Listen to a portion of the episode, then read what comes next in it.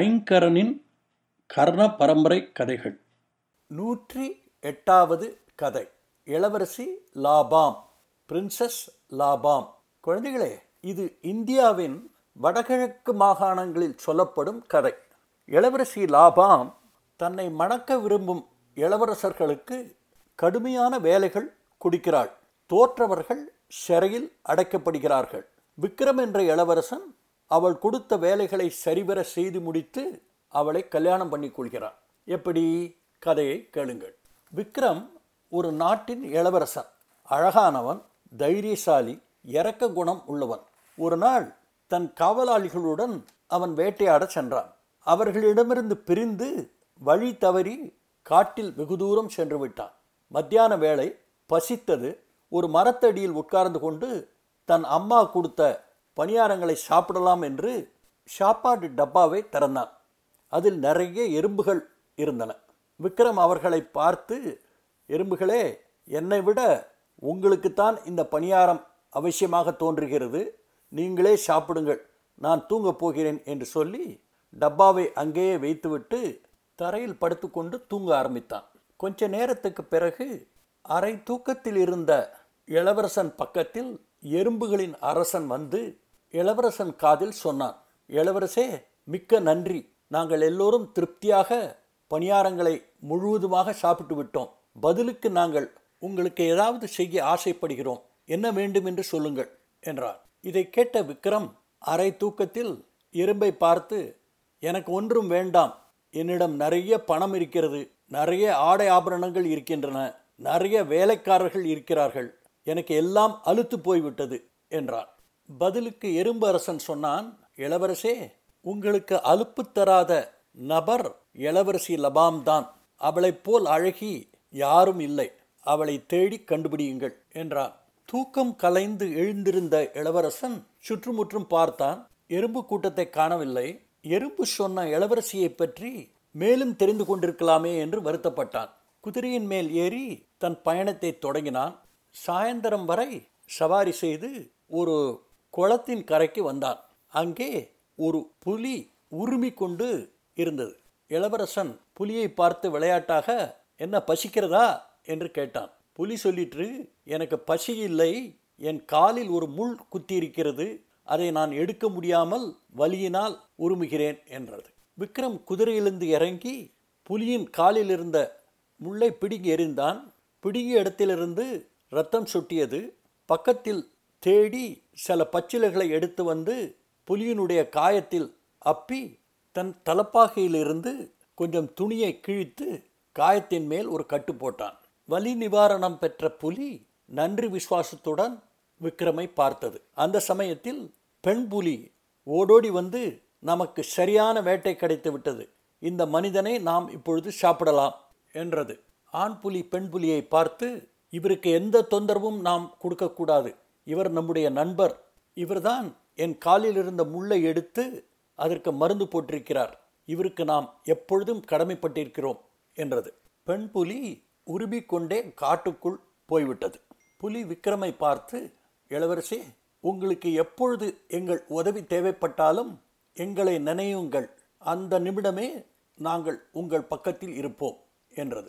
விக்ரம் சொன்னான், புலியே, நான் இளவரசி லபாமை தேடி செல்கிறேன், அவள் இருக்கும் இடத்திற்கு செல்ல வழி உனக்கு தெரியுமா என்று கேட்டான். புலி சொல்லிற்று, இளவரசே அவர்கள் இங்கிருந்து வெகு தூரத்தில் இருப்பதாக கேள்விப்பட்டிருக்கிறேன், அங்கு போக மூன்று மலைகளையும் ஏழு காடுகளையும் கடக்க வேண்டியிருக்கும், எப்படி போவது என்பது எனக்கு தெரியாது, ஆனால் உங்களுக்கு உதவி செய்யக்கூடியவர் பக்கத்து காட்டில் இருக்கிறார், அவர் ஒரு பெரிய சன்னியாசி, அவரிடம் மூன்று பொருள்கள் இருக்கின்றன. முதலாவதாக ஒரு மந்திர படுக்கை, அதில் படுத்துக்கொண்டு நீங்கள் எங்கே போக வேண்டும் என்று நினைத்தாலும் அந்த இடத்திற்கு ஒரு நொடியில் அது கொண்டு போய் சேர்த்துவிடும்.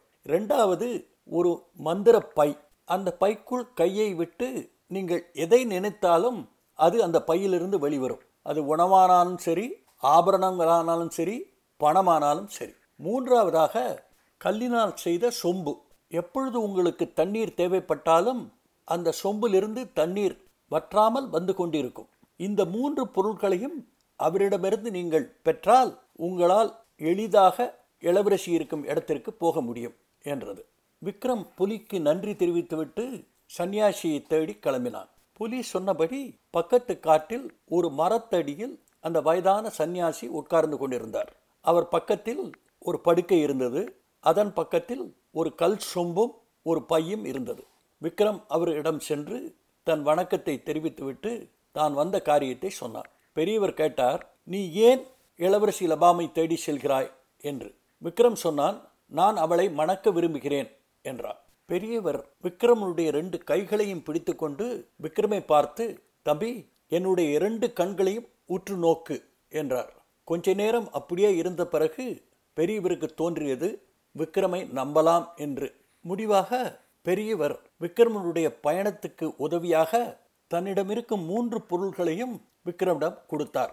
அவன் வரும் வரை அவனுடைய குதிரையை பாதுகாப்பதாகவும் சொன்னார். விக்ரமை படுக்கையில் படுத்துக்கொண்டு இளவரசி லபாம் இருக்கும் இடத்திற்கு போக வேண்டும் என்று நினைக்க சொன்னார். விக்ரமும் பையையும் சொம்பையும் எடுத்துக்கொண்டு படுக்கையின் மேல் படுத்துக்கொண்டு மந்திரப்படுக்கையே என்னை இளவரசி லபாம் இருக்கும் தேசத்திற்கு அழைத்து செல் என்றான். அந்த மாயப்படுக்கை இளவரசனை மூன்று தீவுகள் ஏழு காடுகளை கடந்து ஒரு நொடியில் லபாம் இளவரசி இருக்கும் நகரத்தின் எல்லையில் கொண்டு இறக்கியது. அந்த ஊர் ராஜா பெயர் பிரதாப். அவருடைய ஒரே மகள் இளவரசி லபாம். அவள் அழகை பற்றி கேள்விப்பட்டு நிறைய இளவரசர்கள் அவளை கல்யாணம் பண்ணிக்கொள்ள ஆசைப்பட்டார்கள். அவர்களில் யாரையும் அரசருக்கு பிடிக்கவில்லை. அவர்கள் வருவதை தடுப்பதற்காக கடுமையான பரீட்சைகள் வைத்தார். தோற்றவர்களை சிறையில் அடைத்தார். அப்படியும் ஆட்கள் வந்து கொண்டே இருந்தனர். அரசர் ஒரு சட்டம் போட்டார், இரவு வேளையில் யாரும் வெளிநாட்டவருக்கு அடைக்கலம் கொடுக்கக்கூடாது என்று. நாட்டின் எல்லை ஓரத்தில் இறங்கிய விக்ரம் பக்கத்தில் தெரிந்த ஒரு குடிசையை நோக்கி நடந்தான். அங்கே ஒரு வயதான கிழவி இருந்தாள். அவளை பார்த்து, அம்மா, எனக்கு இன்று இரவு தங்க இடம் கொடுப்பீர்களா? உங்களுடன் சேர்ந்து நான் சாப்பிடலாமா என்று கேட்டான். கிழவி சொன்னாள், தம்பி, உன்னை பார்த்தால் பரிதாபமாக இருக்கிறது. ஆனால் இந்த ஊர் ராஜா போட்ட உத்தரவுப்படி உனக்கு நான் இரவில் அடைக்கலம் கொடுக்க முடியாது. அதே சமயம் என்னிடம் இருப்பதெல்லாம் கொஞ்சம் அரிசிதான். அதனால் உனக்கு உணவும் தர முடியாத ஒரு நிலைமையில் இருக்கிறேன். மன்னித்துக்கொள் என்றாள். விக்ரம் பாட்டியை பார்த்து, பாட்டி, கவலை வேண்டாம். நான் உங்கள் தோட்டத்தின் ஒரு மூலையில் என்னுடைய படுக்கையில் படுத்துக்கொள்கிறேன். என் சாப்பாட்டை பற்றியும் நீங்கள் கவலைப்பட வேண்டியதில்லை. என்னை உங்கள் வீட்டிற்குள் அனுமதித்தால் உங்களுக்கும் சேர்த்து நான் சாப்பாடு தருகிறேன் என்றான். பாட்டிக்கு ஆச்சரியம். என்னதான் நடக்கும் பார்க்கலாமே என்று விக்ரமை உள்ளே அழைத்தாள். உள்ளே வந்த விக்ரம் தன்னுடைய மாய பையை திறந்து பைக்குள் கையை விட்டு, பையே, எங்கள் இருவருக்கும் சாப்பாடு கொடு என்றான். கொஞ்ச நேரத்தில் இரண்டு பேருக்கு போதுமான அளவு நிறைய பதார்த்தங்களோடு உணவு தயாராக வந்தது. பனிரெண்டு தங்கத்தட்டுகள் பனிரெண்டு தங்க கரண்டிகளோடு சாப்பாடு பரிமாறப்பட்டது. சாப்பாட்டுக்கு தண்ணி கொண்டு வருவதற்காக பாட்டி வெளியே போக தயாரானாள். விக்ரம் பாட்டியை கூப்பிட்டு, பாட்டி, நீ தண்ணீருக்காக வெளியே போக வேண்டியதில்லை. இதோ நானே உங்களுக்கு தண்ணீர் தருகிறேன் என்று சொல்லி தான் கொண்டு வந்த கல் சொம்பை பார்த்து, சொம்பே, எங்களுக்கு குடிப்பதற்கு நல்ல தண்ணீர் கொடு என்று கேட்டான். சொம்பு ருச்சியான தண்ணீரை கொடுத்தது. பாட்டியும் விக்ரமும் தண்ணீரை பகிர்ந்து கொண்டார்கள். பாட்டி தன் வாழ்நாளில் இவ்வளவு ருச்சியான உணவை சாப்பிட்டதே இல்லை. சாப்பாடு முடிந்தவுடன் விக்ரம் பாட்டியை பார்த்து, பாட்டி, இந்த தட்டுக்களும் கரண்டிகளும் உனக்கு சொந்தமானவை, பத்திரமாக எடுத்துவை என்றான். விக்ரம் மேலும் தொடர்ந்தான், பாட்டி, நீங்கள் இப்பொழுது பார்த்த அதிசயங்கள் எல்லாம் மிக சக்தி வாய்ந்த ஒரு சன்னியாசியினால் எனக்கு கொடுக்கப்பட்டது. நீங்கள் இப்பொழுது என்னை வெளியேற்றினால் அவருடைய கோபத்துக்கு நீங்கள் ஆளாவீர்கள் என்றான். பாட்டி சொன்னால், அரசர் கோபத்தை விட சன்னியாசியுடைய கோபம் ஆபத்தானது. அதனால் தம்பி, நீ இன்று இரவு இங்கேயே தங்கிக் கொள்ளலாம். ஆனால் பத்திரமாக இரு, காவலாளிகள் கண்ணில் படாதே என்றாள். சாயந்தரம் ஆயிற்று. எங்கும் இருள் சூழ ஆரம்பித்தது. பாட்டி விளக்கேற்றுவாள் என்று நினைத்தான். பாட்டி விளக்கேற்றுவதாக இல்லை. அங்கே விளக்கேற்றுவதற்கான எந்த தீப்பெட்டியும் அங்கு இல்லை.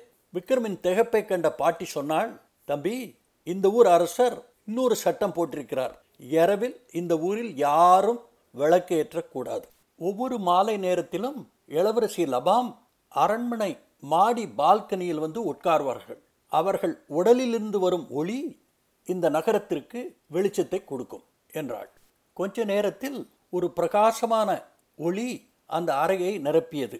ஆச்சரியத்தில் விக்ரம் வெளியே வந்து அரண்மனை பால்கனியை நோக்கி பார்த்தான்.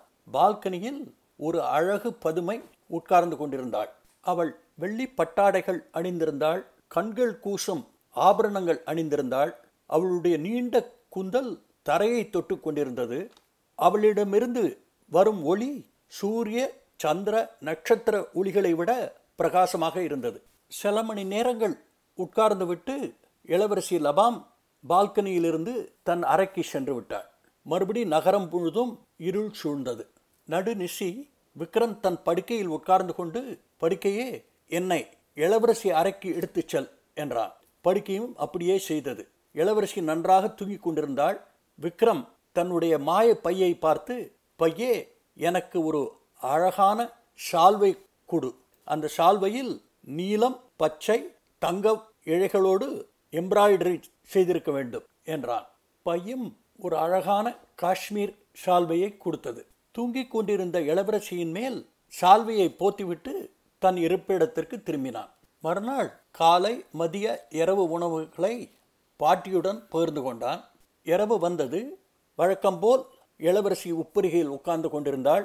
விக்ரம் போத்தியிருந்த ஷால்வையை அணிந்திருந்தாள்.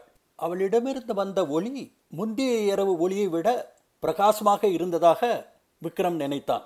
நடுநிசி வந்தது. தன் படுக்கையில் ஏறி இளவரசியின் அறைக்கு சென்றான். தன் மாயப்பையிடம், பையே எனக்கு ரூபிகள் நிறைந்த ஒரு மோதிரத்தை கொடு என்றான். அதுவும் கொடுத்தது. அந்த மோதிரத்தை இளவரசியின் கையில் அணிவித்தான். இந்த தடவை அவன் இளவரசி வீழ்த்து கொள்வதற்காக காத்து கொண்டு அங்கேயே உட்கார்ந்திருந்தான். இளவரசி முழித்தாள். எதிரே ஒரு முன்பின் தெரியாத இளைஞன் உட்கார்ந்ததை பார்த்து அதிர்ச்சி அடைந்தாள். விக்ரம் அவளிடம், இளவரசி பயப்பட வேண்டாம், நான் ஒரு ராஜகுமாரன். நேற்றிரவு உங்கள் மேல் ஷால்வை போர்த்தியது நான் தான். இப்பொழுது நீங்கள் அணிந்திருக்கும் மோதிரமும் நான் அணிவித்தது தான். உங்கள் அழகை கேட்டு உங்களை கல்யாணம் பண்ணி கொள்ள நான் இவ்வளவு தூரம் வந்திருக்கிறேன். என்னை கல்யாணம் பண்ணி கொள்கிறீர்களா என்று கேட்டான். விக்ரமை பார்த்தவுடன் இளவரசிக்கு அவனை பிடித்து விட்டது. இளவரசி விக்ரமை பார்த்து, இளவரசே எனக்கு சம்மதம்தான், ஆனால் என்னுடைய அப்பாவுனுடைய அனுமதியின் பேரில்தான் நான் உங்களை மணக்க முடியும். நாளை அவரை வந்து சந்தியுங்கள் என்றாள். விக்ரமும் அப்படியே ஆகட்டும் என்று சொல்லி அவளிடமிருந்து விடைபெற்று தன் இடத்திற்கு திரும்பினான். மறுநாள் விக்ரம் அரசரை அரண்மனையில் சந்தித்தான். அரசர் விக்ரமை பார்த்து, இளவரசே உங்களை மணக்க விரும்புவதாக என்னுடைய மகள் சொன்னாள். எனக்கும் உம்மை பிடித்திருக்கிறது. ஆனால் உங்களுக்காக நான் ஒரு விதிவிலக்கு செய்ய முடியாது. மற்ற இளவரசர்களுக்கு நான் சொன்னது போல் நீங்களும் என்னுடைய மூன்று பரீட்சைகளில் கலந்து கொண்டு வெற்றி பெற வேண்டும். அவைகளில் நீங்கள் வெற்றி பெற்றால் என்னுடைய மகளை நீங்கள் கல்யாணம் செய்து கொள்ளலாம் என்றார். விக்ரம் கேட்டான், என்ன பரீட்சைகள் என்று. அரசர் சொன்னார், ஒவ்வொன்றாக சொல்கிறேன். முதலாவதாக, இதோ எண்பது பவுண்டு கடுகு விதைகள் இருக்கின்றன. இவைகளிலிருந்து ஒரே நாளில் முழுவதுமாக எண்ணெய் கொண்டு வர வேண்டும் என்றார். கடுகு விதைகளோடு பாட்டி வீட்டுக்கு திரும்பிய விக்ரம் விரக்தியோடு சொன்னான், ஒரே நாளில் இதிலிருந்து எப்படி எண்ணெய் தயாரிப்பது என்று. பாட்டி சொன்னாள், முடியும், எறும்புகளால் முடியும் என்றாள். சட்டென்று எறும்பு ராஜா ஞாபகம் வந்தது. அவரை நினைத்தான். எறும்பு ராஜா தன்னுடைய படைகளோடு வந்தார். இளவரசே என்ன செய்ய வேண்டும் என்றார். இளவரசர் சொன்னார், எறும்பு ராஜா இதோ இந்த கடுகு விதைகளிலிருந்து எண்ணெய் கொண்டு வர வேண்டும். அதுவும் இன்று இரவுக்குள் உங்களால் முடியுமா என்று கேட்டார். எறும்பு ராஜா சொன்னார், இளவரசே கவலைப்படாமல் தூங்கப் போங்கள், நாங்கள் பார்த்து கொள்கிறோம் என்றார். மறுநாள் காலை விக்ரம் எழுந்திருந்தான். கடுகு விதைகள் முழுவதுமாக எண்ணெயாக மாறியிருந்தது. எறும்பு ராஜாவுக்கு தன்னுடைய நன்றியை தெரிவித்துவிட்டு அந்த எண்ணெயோடு அரசு சபைக்கு சென்றார்.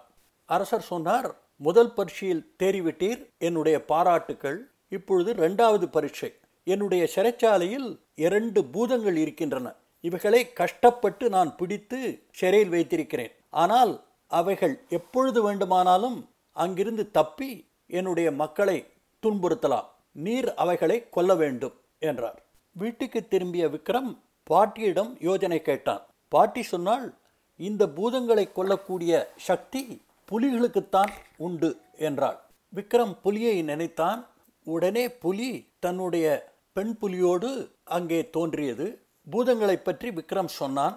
அவைகளின் வேண்டுகோள் படி புலிகளை சிறைச்சாலைக்கு எடுத்து சென்றான். சிறைச்சாலையில் புலிகளுக்கும் பூதங்களுக்கும் பயங்கரமாக போர் நடந்தது. முடிவில் ரெண்டு புலிகளும் அந்த ரெண்டு பூதங்களை கொன்றன. அரசர் விக்ரமனை பாராட்டிவிட்டு மூன்றாவது பரீட்சையாக ஆகாயத்தில் இருக்கும் கெட்டில் ட்ரம் மத்தளத்தை அவன் தட்ட வேண்டும் என்று சொன்னார். ஆகாயத்தில் இருக்கும் மத்தளத்தை நான் எப்படி தட்டுவேன் என்று கவலையோடு உட்கார்ந்திருந்த விக்ரமை பார்த்து, இளவரசே, மூன்று மலைகளையும் ஏழு காடுகளையும் கடக்க உதவிய மாயப்படுக்கை கையில் இருக்கும் பொழுது உங்களுக்கு என்ன கவலை என்றாள். ஆஹா, இது தோன்றவில்லையே என்று நினைத்து படுக்கையில் படுத்துக்கொண்டு, படுக்கையே, என்னை அந்த மத்தளம் இருக்கும் இடத்திற்கு எடுத்து செல் என்றான். ஒரு நொடியில் அதுவும் அந்த இடத்திற்கு எடுத்து சென்றது. அங்கே இருந்த மத்தளத்தை தான் கொண்டு வந்த கட்டையினால் ஓங்கி அடித்தான்.